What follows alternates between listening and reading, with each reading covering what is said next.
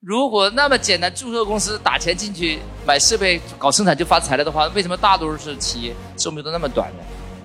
因为那些都是不重要的事情，他根本不了解企业成功是怎么来的。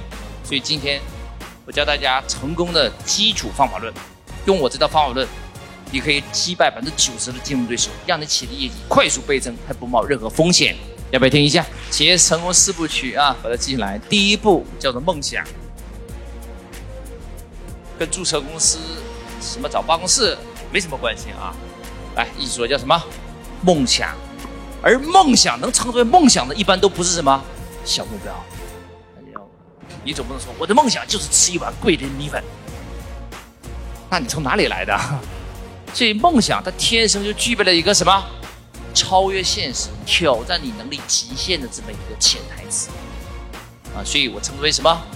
梦想？就是在你目前的能力范围之内，往往是达不到，因此要超越自己，比你现有的能力，比你现有的这个资源都要大十倍呢，一百倍才能称之为梦想，所以它会提升自己。